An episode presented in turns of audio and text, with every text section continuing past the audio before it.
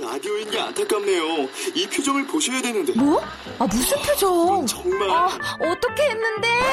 KBS 라디오 7개 채널에서 제공하는 최고급 정보들을 사진과 기사, 그리고 영상으로 확인하실 수 있습니다. 읽는 라디오, KBS 라디오 홈페이지 라디오.kbs.co.kr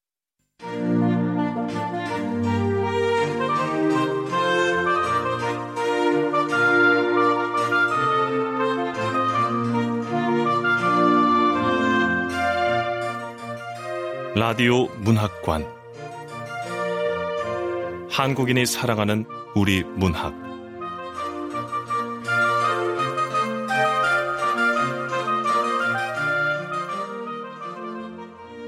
2016 추리 스릴러 마지막 여섯 번째 작품은 송시우 작가의 좋은 친구입니다.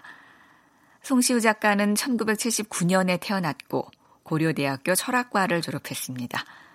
2008년 개간 미스터리 신인상에 당선된 뒤 작품 활동을 시작했고요. 단편 추리소설 착한 사마리아인의 별, 사랑합니다 고객님을 발표했습니다. 현재 한국 추리작가 협회와 한국 미스터리 작가 모임에서 활동 중입니다. 오늘 소개하는 좋은 친구는 한국 작가 스릴러 단편선 3에 실려 있습니다. KBS 라디오 문학관 한국인이 사랑하는 우리 문학 송시우 작가의 좋은 친구 함께 하겠습니다.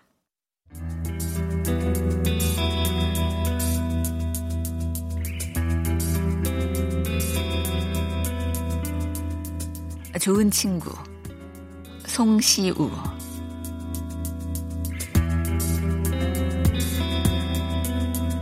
인간의 좋은 친구 현대인의 사막여우 반려견과 함께하는 삶 좋은 친구 동물병원에는 이런 표가 걸려 있다.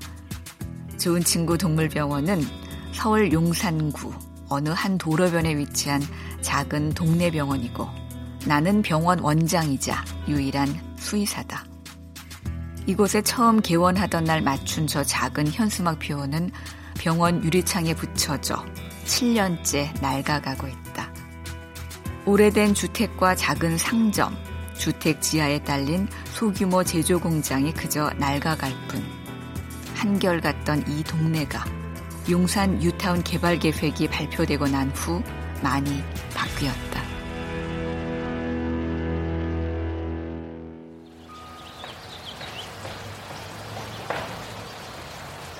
골목골목 오래된 주택들이 하루아침에 헐리기 시작했다.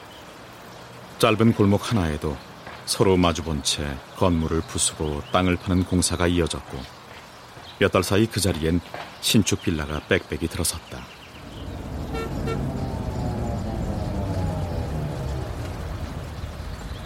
거주민은 늘었지만 점심 먹을 곳은 점점 마땅치 않아졌고 개를 키우는 사람은 하나도 늘지 않은 것 같았다. 동물 간호사는 7시에 퇴근했고 나는 홀로 밤 9시까지 병원에 남아 일했다. 입원했거나 주인의 사정에 따라 며칠씩 맡겨지는 동물들이 늘 있기 마련이어서 지루하지는 않았다. 오늘도 저녁 8시가 넘은 시간. 나는 홀로 접수대에 앉아 어두워지는 바깥 풍경과 접수대 탁자에 올려놓은 슈나우저 나바기를 번갈아 바라보고 있었다.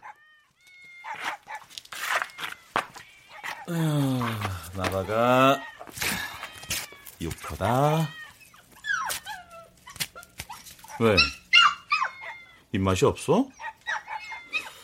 다른 땐 사료 다 먹고 밥그릇까지 씹어대고 병원문 열릴 때마다 목청이 떠나가라 지저대더니 어디 아픈가? 근데 일요일 오전에 찾으러 온다는 네 주인은 왜 아무 소식이 없냐? 지금 월요일 밤인데.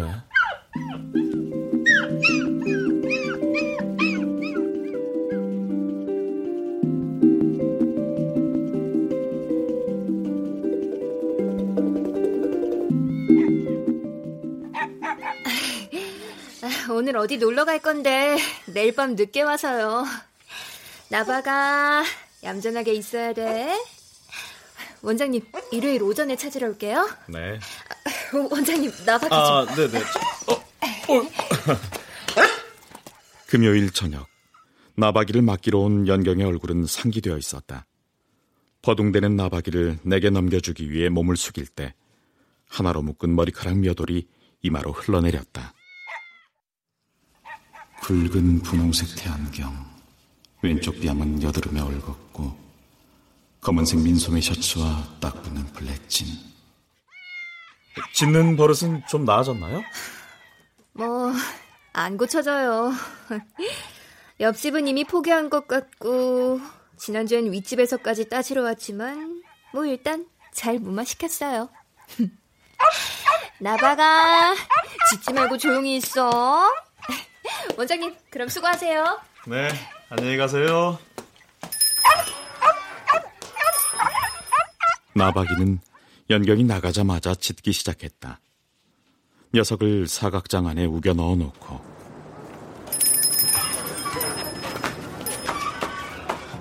어?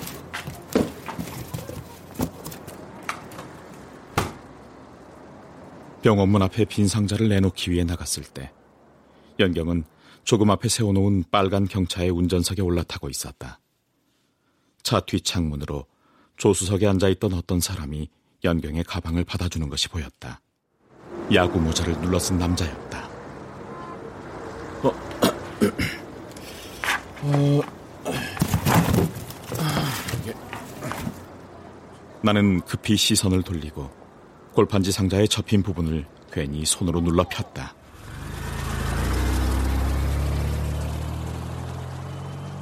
연경이 경쾌하게 웃으며 시동을 걸었고 곧 떠나갔다.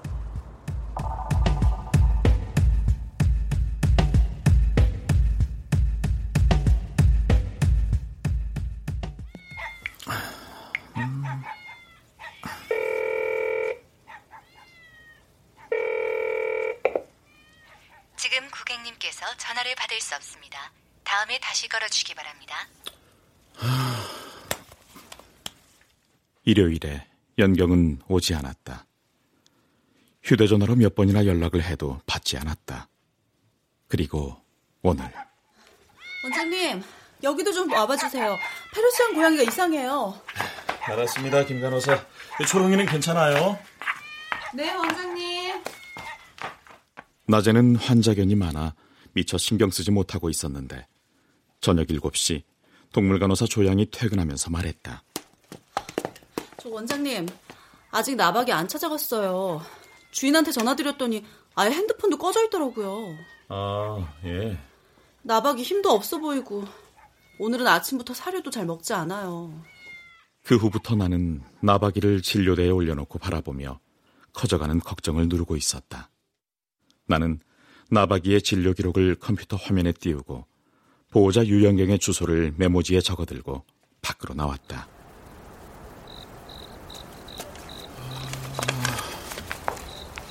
평화빌라. 일단 부동산에 가서 물어보는 게 빠르겠지. 네, 어서 오세요. 음.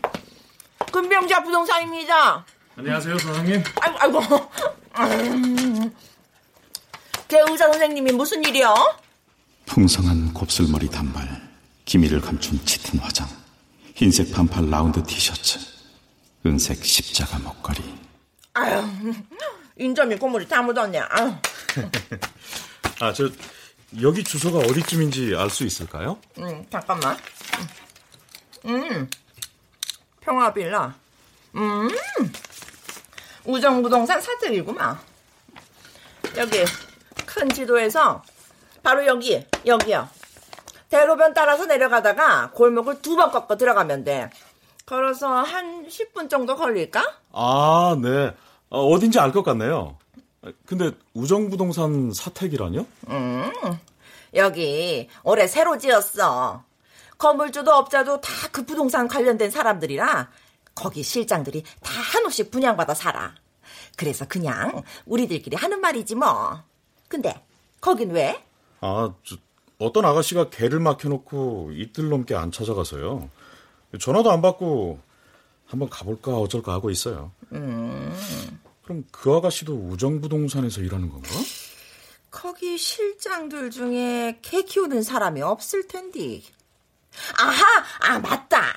거기 3층에 새 들어가 사는 아가씨인가 보네. 아이고. 주소가 평화빌라 302호. 아, 네, 그러네요. 그, 그 아가씨 아세요? 음, 아, 내가 어떻게 알아. 여기 통에 새든 것도 아닌데 뭐. 어, 여기 인절미야, 맛 좀 봐. 응? 제법 맛나네. 네, 고맙습니다. 우정부동산 실장들이 만났다 하면 그냥 3층에서 개 짖는 소리 때문에 죽겠다고 해.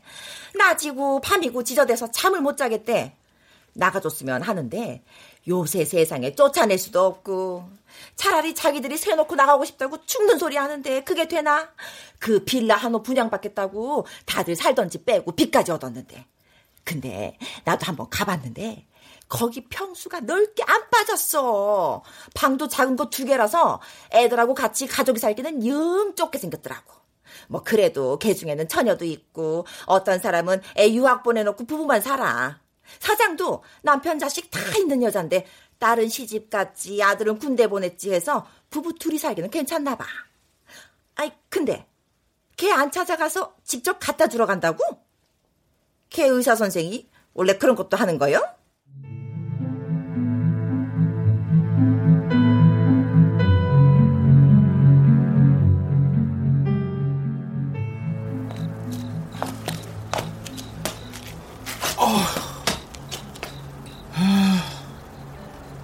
여기가 평화 빌라인데. 아이고, 나는 평화 빌라를 올려다보며 잠시 숨을 골랐다. 이마에 맺힌 땀을 손수건으로 훔치며 어깨에 맨 이동장을 바닥에 잠시 내려놓았다. 나박이는 12kg나 되는 비만견. 오려니 힘에 붙였다. 평화빌라는 대로변에서 조금 들어간 곳에 평지에 있는데 개발 효과가 아니었다면 저런 곳에 저렇게 빌라를 세우지는 않았을 법한 그런 조건에 서 있었다. 주차장에 연경의 빨간 경차는 없었다.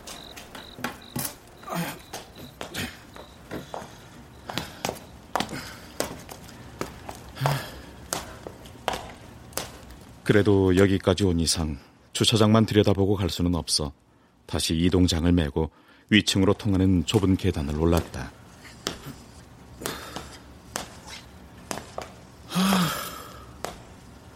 내가 지금 뭘 하고 있는 거지? 개 찾아가지 않은 사람에게 직접 개를 배달해주는 수의사?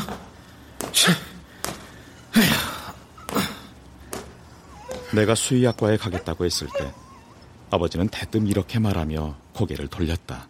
쓸데없는 짓 하고 있네. 어차피 비싼 돈 들이는 건 마찬가지인데 사람 의사가 아니라 동물 의사가 되겠다고? 이... 남자는 어? 그 많은 사람들 만나고 부대끼면서 한 단계씩 올라가는 거야. 아, 너그 평생 개나 고양이만 주무르고 살 거냐?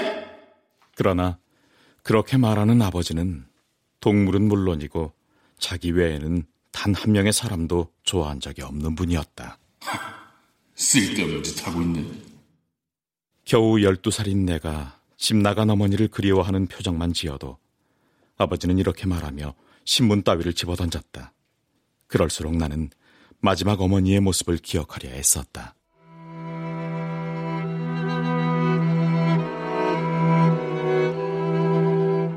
잠깐 시장에 갔다 오겠다고 말하던 입술에 맺힌 상처.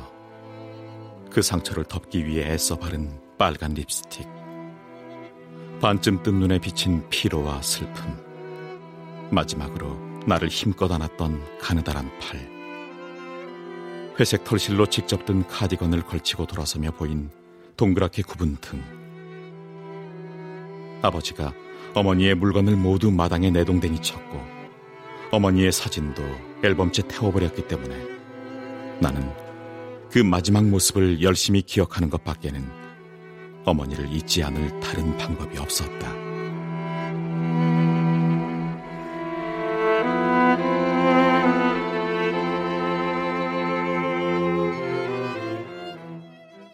약 넉 달 전. 안녕하세요. 좋은 친구 동물병원에 처음 나타난 연경은 아버지의 말을 빌린다면 쓸데없는 짓은 하나도 하지 않을 것 같이 생겼다.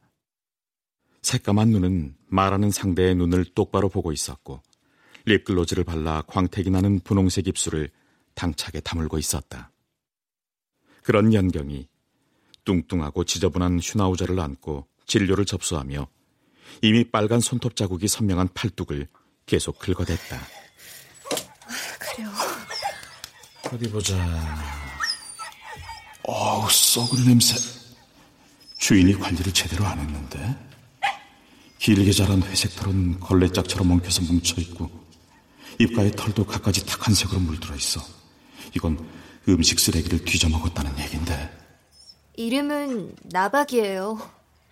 어젯밤 퇴근길에 집 앞 공원에서 처음 봤는데요. 아이들이 둘러싸고 돌을 던지는 거예요. 불쌍해서 데려왔어요. 아. 밖에서 오래 생활했나 봅니다. 피부병도 있고. 어휴, 그새 보호자분도 옮으셨나 봐요. 계속 긁으시는 걸 보니. 아, 네. 근데 이름은 어떻게 지은 거예요? 다시 버려도 주워갈 사람이 없을 것 같아서요. 얘한텐 나밖에 없잖아요. 나밖에 없다. 그래서 나박이에요. 그날 연경은 피부병 치료를 위해 며칠간 나박이를 입원시켜 놓고 자신도 피부병을 치료하기 위해 황급히 병원으로 갔다.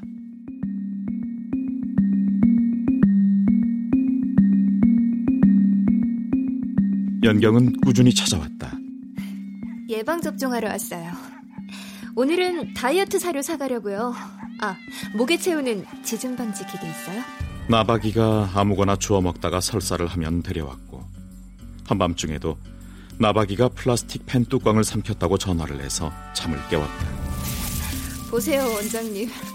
선생님 말씀대로 나박이 대변을 뒤졌더니 글쎄 펜 뚜껑이 있지 뭐예요?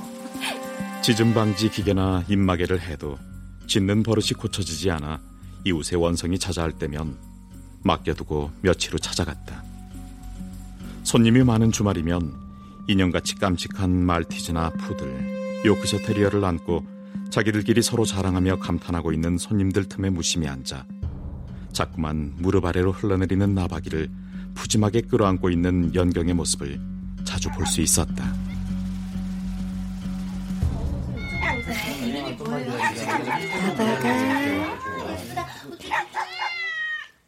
그런 연경이 이틀이나 나박이를 찾아가는 것을 잊을 리 없었다.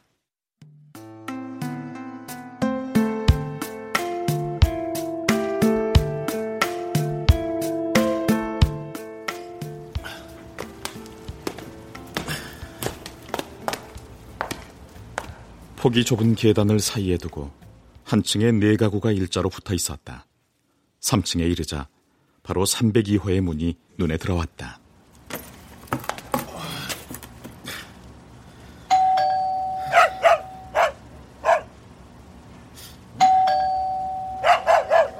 아무도 없나? 아우, 이게 뭔 소리야? 301호 여자.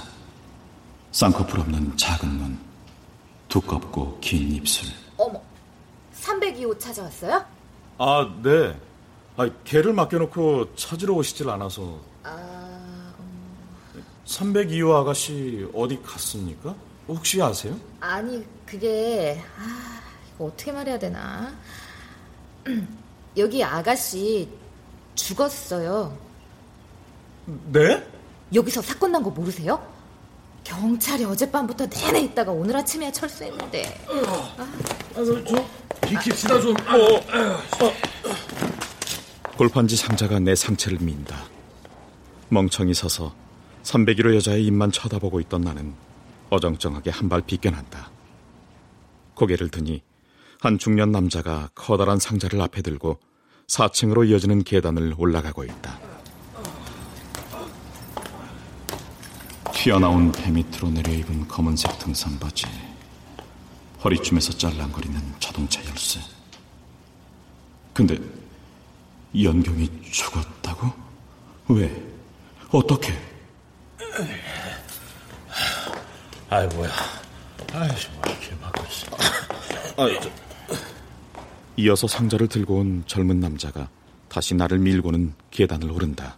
내가 못마땅하다는 듯 흘겨보는 눈, 군인처럼 짧게 깎은 머리, 갈색으로 그을린 얼굴과 뾰족한 턱, 상자를 받쳐들고 있는 왼쪽 손엔 약국 봉투가 끼어져 있네. 개가 또 짖네. 아우. 아유 무겁다. 아유.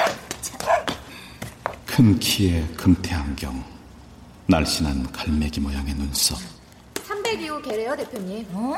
그 아가씨가 어디다 맡겨놨다본데 안 찾아가서 오셨다네. 어머머, 아유, 참. 평소에 그렇게 시끄럽게 짖던 개가 얘구먼. 아유, 주인이 그렇게 되는 것도 모르고. 저 무슨 사고가 있었나요? 어떻게 죽은 겁니까? 지난주 금요일에 저희 병원에 왔었는데 경찰은 왜 왔다 갔대요? 뭐 사고인지 아닌지 아직 모르지. 어쨌든 아가씨는 이제 이 세상 사람이 아니고 이 집엔 아무도 없어. 아휴, 이 개는 데려가셔야겠네. 들어가세요, 대표님. 아. 가족끼리 마트 갔다 오시는 건가 봐요? 아, 오늘 아니면 또 언제 가? 아휴, 그나저나 큰일이네. 이런 일 소문나면 안 되는데. 중년 여자는 301호 여자에게 말하며 눈으로는 나를 바라보았다.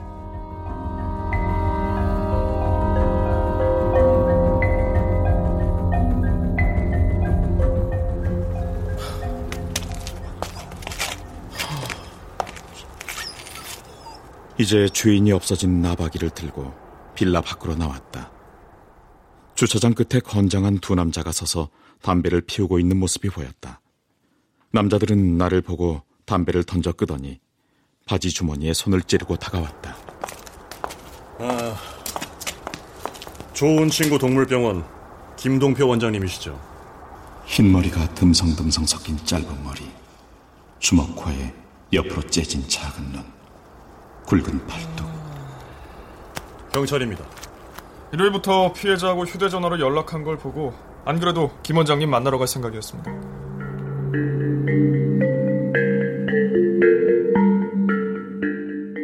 나는 형사들의 차를 타고 동물병원으로 돌아오고 종이컵에 커피를 타서 그들에게 대접했다. 피곤했는지 맛있게 커피를 홀짝거리며 그들은 무슨 이유에서인지 사건의 개요를 얘기해주기 시작했다. 유연경 씨는 일요일 오후 4시경 집 안에서 시체로 발견됐습니다. 하는 일은 건축 설계 사무실에서 사무 보조 직원으로 일하고 있었다지? 네, 선배님. 2년째요. 예. 시신을 발견한 사람은 같은 사무실의 설계사 이진명 씨입니다. 유연경 씨에게 맡겨둔 설계 도면이 필요해서 전화를 했으나 받지 않자 유연경 씨의 집으로 찾아온 거죠.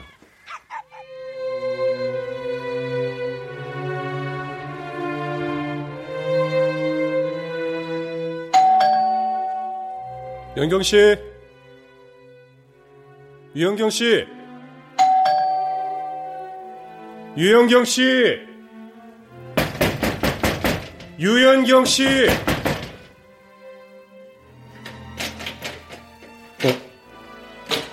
문이 열리네. 연경 씨, 유연경 씨, 연.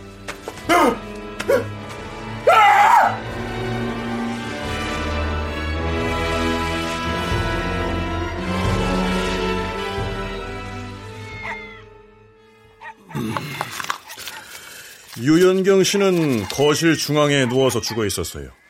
텔레비전을 올려놓은 협탁 모서리에 머리카락과 피가 묻어 있었고, 유연경 씨는 그 밑에 고개를 꺾고 바로 누워 있었습니다. 머리 밑으로 피가 흘러나와 고여 있었고, 오른쪽 광대 부근에는 멍이 들었고, 입술이 터져 피가 배어 나와 있었죠, 아마? 몇 차례 얼굴을 가격당하고 밀쳐냈는데, 하필 뾰족한 협탁 모서리에 뒷머리를 부딪힌 거죠. 그게 사망으로 이어진 게 아닌가 추정하고 있습니다. 뭐 타살인 건 분명하지만 계획된 건 아닌 거죠.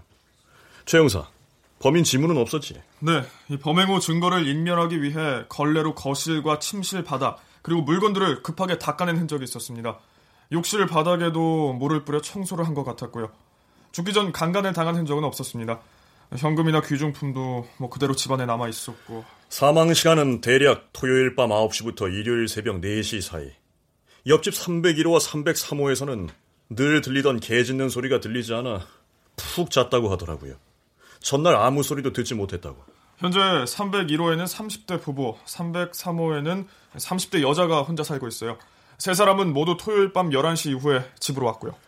아, 범행이 그 전에 발생했을 가능성도 있다는 거죠. 음. 아, 강도가 침입했다 살인을 하게 된 건지 아니면 면식범의 범행인지 주변을 탐문하던 중에 동네 피자 가게 주인의 진술을 하나 얻어냈습니다. 네, 피자 가게 주인은 그 주 목요일 저녁 8시경 302호로 피자 배달을 갔는데 유현경 씨가 현관에서 돈을 치른 후에 욕실에 대고 소리를 질렀답니다. 피자 왔으니 빨리 나와! 뭐 이렇게요. 그때 욕실에서 어떤 남자가 알았어라고 대답하는 걸 들었다고 진술했습니다. 감이 오더군요. 이건 강도의 범행이 아니라 우발적 살인이다. 유연경 씨와 사적 관계가 있던 남자가 무슨 이유인지는 몰라도 다툼 끝에 우발적으로 살인을 한 거다. 그리고 피자 가게 주인이 들었던 그 목소리의 주인공을 찾기 위해 수사력을 집중했습니다. 어, 피해자 유연경 씨의 직장 동료나 친구들의 말을 들어보니까 피해자는 꽤 자유분방한 연애를 즐기고 살았더라고요. 여기저기 많은 남자들을 짧게 만나고 다녔답니다. 최근에 만났던 남자가 누군지 아는 사람은 없었고요. 음. 원장님, 금요일 저녁에 유연경 씨가 나박이를 맡기러 왔다는 거죠. 그때 상황을 말씀해 주시겠습니까? 아, 네. 어, 나박이를 맡기러 왔을 때 연경 씨는 기분이 꽤 좋아 보였어요. 원장님, 나박인 일요일 오전에 찾으러 올게요. 그리고 빨간 경찰을 몰고 갔는데 조수석에 야구 모자를 쓴 남자가 앉아 있었어요. 남자요? 어떻게 생긴 남자였습니까? 그 전에 본 적이 있나요? 나이는, 이, 복장이나 인상착의는요? 아, 저 그게 아, 그 야구 모자를 눌러쓴 남자의 뒤통수밖에 못 봐서 더 기억나는 건 없습니까? 아, 제가 원래 기억을 잘하는데 그 야구 모자는 통 기억이 안 나네요. 기억이 안 나세요? 하기 싫은 게 아니라. 네? 김동표 원장님, 남녀 관계란 게 말입니다. 어떻게든 흔적이 남게 돼 있거든요. 주변 사람들이야 눈치 못 챈다 해도 둘이 만나려면 서로 전화를 하든지 문자를 치든지 연락을 해야 할 것 아닙니까? 같이 놀러 다니다가 서로 카드를 쓰거나 뭐 하다못해 식당 예약을 하더라도 기록이 다 남기 마련인데 이상합니다. 이번 경우엔 그게 전혀 없어요. 그 피해자의 차까지 가져다가 감식해봤지만 범인이 거기도 청소를 해놓은 건지 건질 게 하나도 없더라고요.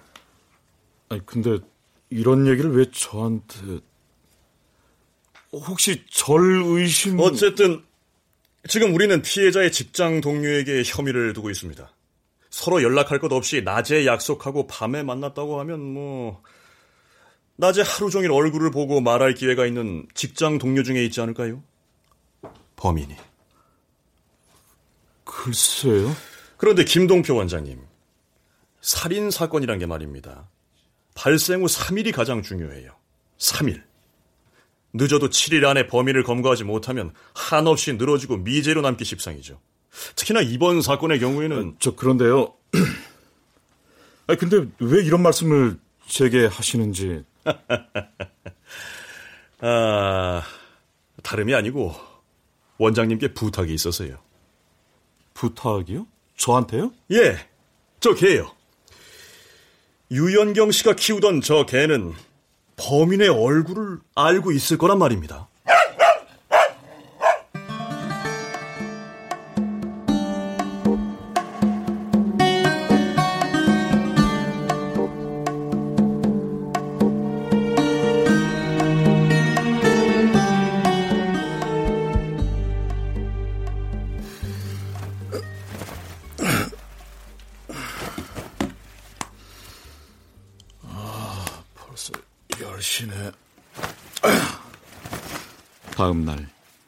새벽에 겨우 잠들었다가 일어나니 오전 10시다.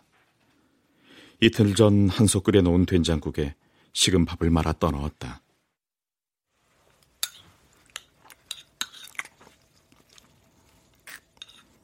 아, 어젯밤의 일을 생각하니 가슴이 답답했다.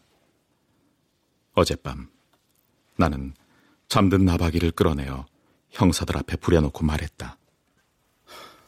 형사님들, 아니 도대체 이 개를 뭐라고 생각하십니까? 예? 얘는요, 영화에 나오는 명견이 아니에요.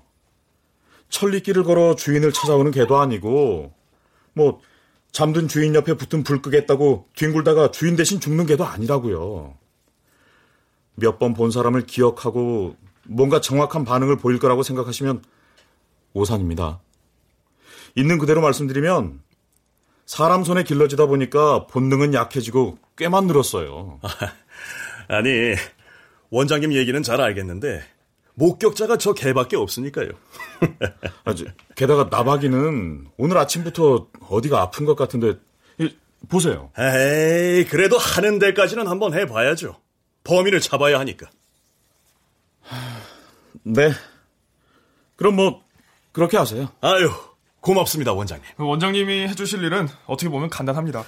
이미 피해자의 직장 동료들에게 한 번씩 진술을 받아봤거든요.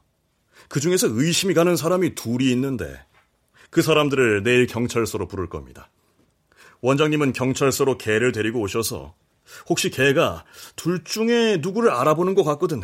저희한테 말해주시기만 하면 됩니다. 아니, 저, 그럴 거면은 그냥 나박이를 경찰서로 데려가서 해보세요. 아니요, 그건 안 됩니다. 예. 저나 최 형사는 개를 길러본 적이 없습니다. 그리고 개가 어떤 반응을 보인다 해도 그게 뭔지 모르거든요. 이런 일은 전문가이신 동물병원 원장님에게 맡겨야지요.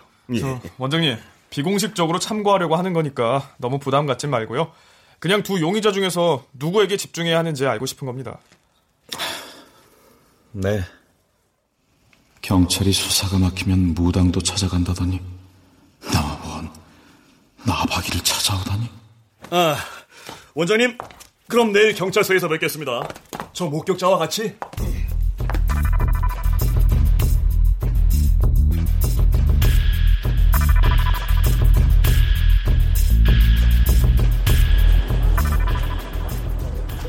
어, 조간호사 난데 오늘 내가 사정이 있어서 말이야. 어, 오늘 출근 안 해도 돼요. 내일 봐요.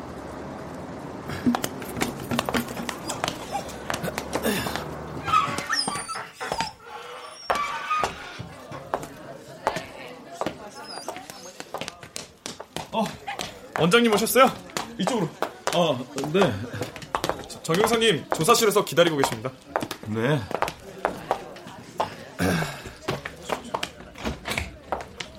여기입니다, 조사실. 아이고, 원장님 오셨습니까? 어떻게, 식사는 하셨고? 예. 아, 원장님은 저기 소파에 앉아서 신문이나 보고 계세요. 아, 개는 꺼내 놓으시고. 그냥 가만히 앉아 계시면 저희들이 다 알아서 합니다. 네.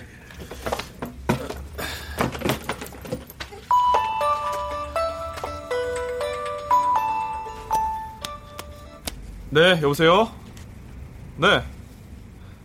네, 알겠습니다. 계장님, 지금 왔답니다. 어, 가서 데리고 와. 네, 알겠습니다. 아, 지금 오는 이진명이란 사람은 피해자의 시체를 발견한 설계사입니다. 피해자와 분명 사적인 관계가 있는데 최근까지 이어졌는지는 모르겠어요. 저 이쪽으로 오세요, 이진명 씨. 네.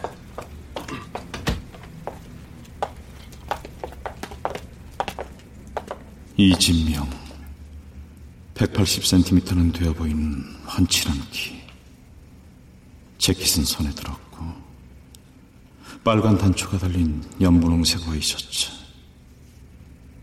순 많은 새까만 머리가 귀를 덮고 있구만 경찰서에 무슨 개가 최 영사가 흥미로운 듯 내 쪽을 보았으나 나박이는 단지 문이 열리고 닫히는 소리에 반응한 것일 뿐이었다. 이미 나박이는 관심을 잃고 앞발을 뻗어 기지개를 켜고 있었다. 아, 저 개는 사정이 있어서 여기 잠시 두는 겁니다. 자, 저 신경 쓰지 말고 앉으시죠. 네. 나박이는 형사들의 질문에 대답하는 용의자를 바라보지도 꼬리를 흔들지도 코를 실룩이며 냄새를 맡지도 않았다. 몸을 몇 번 꼬고 뒷다리로 귀 언저리를 정신없이 긁더니 다시 몸을 길게 늘여서 잠이 들었다. 유현경 씨 통화 기록을 보니까 올해 2월과 3월에 이진명 씨랑 통화한 기록이 좀 많네요. 네. 그때 좀 친했죠, 우리가. 사귀었다는 말인가요? 그게 그냥 몇 번 같이 놀았어요. 영화도 보고 술도 마시고 밥도 먹고. 근데 뭐 사귄 건 아니라던데? 아니라던데요. 유현경 씨가 그랬어요. 사귄 게 아니래요. 죽은 사람에 대해서 이런 얘기하는 내 입장도 이상한데요. 저 진솔하게 만났습니다. 그쪽도 절 좋아한다 하는 것 같고. 근데 어느 날 갑자기 냉랭해지더니 그만 만나면 좋겠다고 하더라고요. 우리가 뭐 사귀자고 한 적이나 있냐면서. 그게 언제였죠? 3월 말인가 그랬을 거예요. 그 뒤로 개인적인 만남은 절대 없었습니다. 지금은 8월 말. 유영경 씨가 나박이를 키우기 시작한 것은 4월 말. 아, 화나셨겠어요. 네? 뭐가요? 아니 갑자기 돌변해서 여자가 헤어지자고 했으니까요. 아, 뭐야. 아니, 그러니까 지금. 형사님들. 도대체 뭘 생각하고 계시는지는 몰라도 저는 미친놈 아닙니다. 그리고 유영경 씨 치고 빠지는 데는 선수였다고요. 에? 어제까지 좋다고 웃으며 놀다가도 별 이유 없이 오늘은 세상에서 제일 지겨운 놈 보듯이 남자를 차는 그런 여자였어요. 뭐, 그 중에 혹 원한 품은 놈이 있을지 모르죠. 근데, 제가 뭐가 부족해서 그런 여자한테 차였다고 아직까지 한을 품고 있겠습니까? 사무실에서 문서 보조하고 격리 보는 여직원한테. 유연경 씨 집에 가본 적 있습니까? 두 번 갔었습니다. 집이 어딘지 아니까 엊그저께 가볼 수 있었던 거고요. 그런데 그게 꼭 집까지 찾아가야 할 정도로 급한 일이었나요? 듣자니 이번에 맡은 설계 일정이 뭐 그렇게 빡빡하지도 않다던데. 참나. 아니, 열심히 일하는 게 뭐 잘못입니까? 에?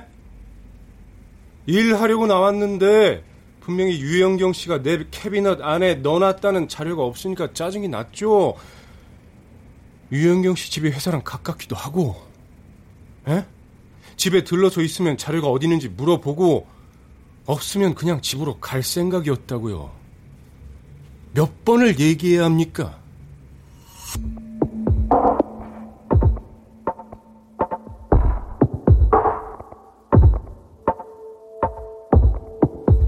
자, 여기. 아, 지금 들어올 남자는 김태화라고 피해자가 일했던 개발일실 실장이죠. 마누라랑 애 둘은 1년 전부터 캐나다에 가서 지금 기러기 아빠고요. 네. 두 번째로 들어온 남자는 정영사와 연배가 비슷해 보이는 중년 남자였다. 김태현 씨, 이쪽입니다. 아, 예. 아랫배만 툭 붉어져 나온 마른 몸매, 머리는 정수리까지 벗겨져 있고, 입고 있는 회색 여름 양복은 구겨진 데다 때가 타 있어. 나박이는 이번에는 문 여닫는 소리에 한번 쳐다보기만 했을 뿐 짖을 생각도 하지 않았다. 남자도 처음부터 내 쪽에 아예 눈길을 주지 않았다. 아, 유연경 씨는 어떤 직원이었나요? 아이. 일은 잘했습니까? 뭐 그럭저럭 별 문제 없이 잘 했습니다. 이 성실했고요. 저, 6월에 유연경 씨에게 이메일을 보내신 게 있더라고요. 아, 예, 이건 좀. 9회의 편지. 야, 이거 내용 죽이네요. 연경, 지난번 말한 그 별장으로 너와 꼭 한번 가보고 싶다. 지금쯤 그곳 풍경이 얼마나 좋은지 몰라. 네가 나에게 위로가 되고 그리고 내가 너에게 위로가 될 수도 있지 않을까. 야, 글솜씨 좀 있으시네. 아이, 아 이거 사생활 침해 아니오? 이 당신도 이래도 되는 거야? 앉으세요, 김태화 씨. 아이고, 이, 이 양반아. 지금 살인 사건 수사하느라 뺑이 치고 있는 거 안 보여? 그리고, 누가 당신 이메일 뒤졌어? 피해자 컴퓨터에 이런 게 남아 있는데, 우리가 지금 당신에게 안 물어보게 생겼냐고! 내가 이래봬도 같은 회사에서 건축밥 7년 먹은 사람이요. 이 설계 일이란 게 어떤 건 줄 아시오? 매일 낮밤을 새며 일해서 뼈꼬를 뽑아내야 내 나이에 겨우 이 자리 차지하는 팔자요. 그래도 뭐 알아주는 사람이 있나? 그래. 그러다 실성했다 칩시다. 술 먹고 실성해서 한 번 보내본 거요. 나도 다 듣는 말이 있으니까. 뭔 말을 들었는데요?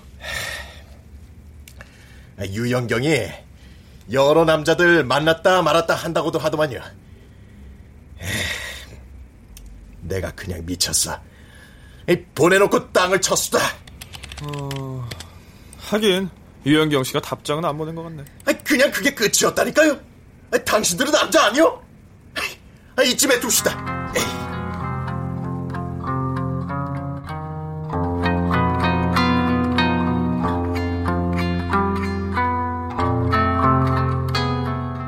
용의자들이 돌아가고 형사들이 내게 물어왔다.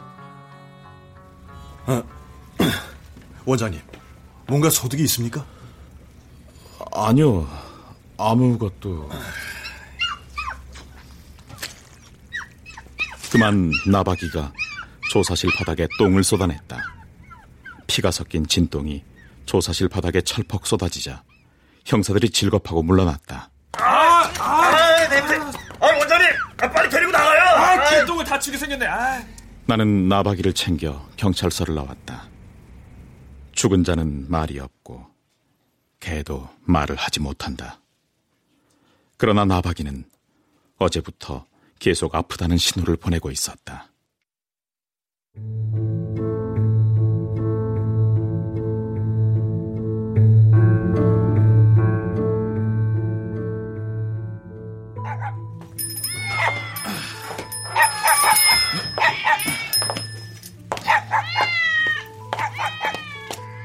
좋은 친구 동물병원 문을 열고 들어가니 안에 있던 몇 마리의 개들이 짖고 꼬리치며 반겼다.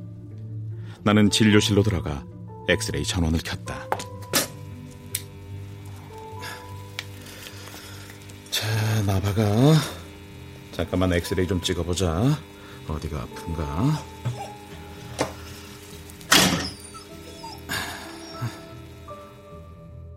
잠시 후 엑스레이 사진을 형광판에 붙이자마자 나박이의 위 속에 심상치 않은 무언가가 있는 것이 보였다. 어? 이게 뭐지? 금속 조각 같은 게 위 속을 돌아다니면서 상처를 내고 있잖아. 나박이가 뭐 이상한 걸 삼켰나 보네. 아, 이거 서둘러야겠는데?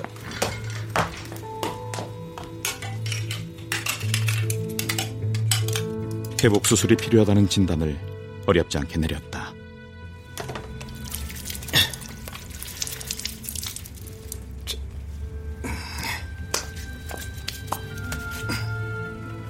나박이의 주둥이에 마취가스를 흘려넣고 손을 씻고 라텍스 장갑을 끼고 수술 부위의 털을 깎았다. 그리고 연경의 좋은 친구, 연경의 사망여우, 고요하게 숨쉬고 있는 나박이의 배를 메스로 가르면서 나는 문득 불길한 생각이 들었다. 어쩌면 나박이가 뭔가 해명해 줄 수도 있지 않을까?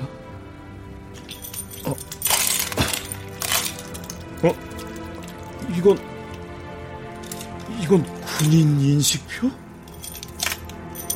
군번과 이름, 혈액형이 똑같이 두 개 새겨진 군인 인식표. 이름은 이진명도 김태화도 아니었다. 한우정.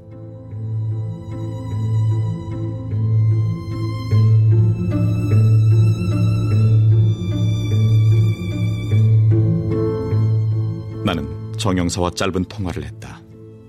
그는 곧 이곳으로 오겠다고 하고 흥분했는지 먼저 전화를 끊었다.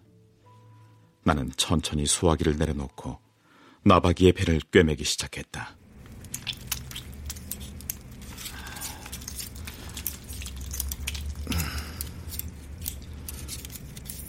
어젯밤 평화빌라 302호 앞에서 마주쳤던 골판지 상자를 든 청년.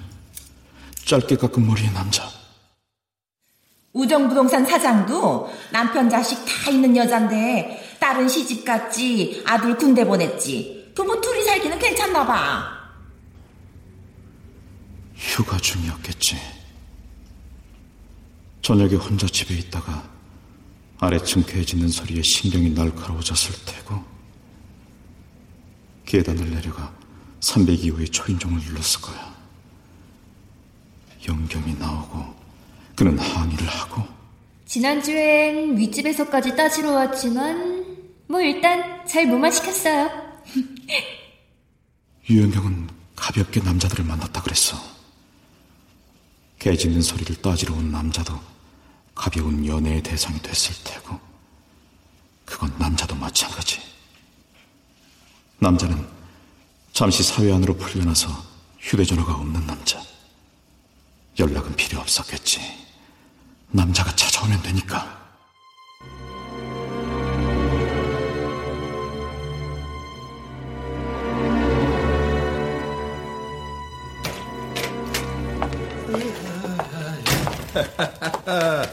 나왔어, 영경. 어서 와.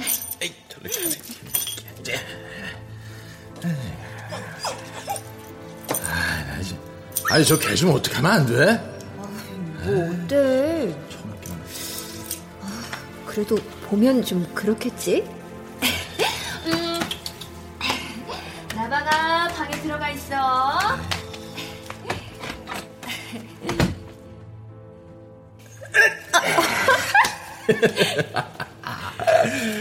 그럼 슬슬 시작해볼까?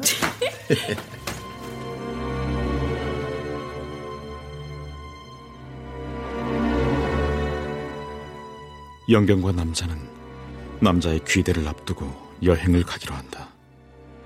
금요일 저녁 나박이를 좋은 친구 동물병원에 맡기고 영경의 빨간 경차를 타고 남녀는 토요일 밤에 돌아온다. 그 사이 남자는 연경의 집에 인식표를 두고 온 것을 알게 된다. 여행의 피로에 지친 연경은 다시 찾아온 남자가 반갑지 않다. 둘은 다투기 시작한다. 아, 짜증나고 왜 이래 진짜! 짜! 짜! 왜 때려? 왜 때려 이 자식아! 야! 들어와! 들어와!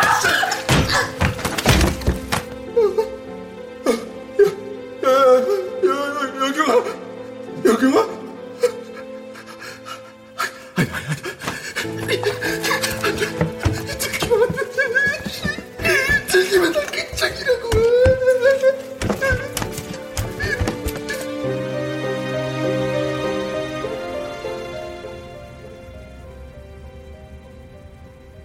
이야기는 이렇게 된 것일까? 영경은 그렇게 죽은 것일까? 나박이는 자신의 몸이 마음대로 움직여지지 않는 상황을 어쩔 줄 몰라 하며 고개를 흔들고 있었다. 나는 그런 나박이를 조심스레 들어 올렸다.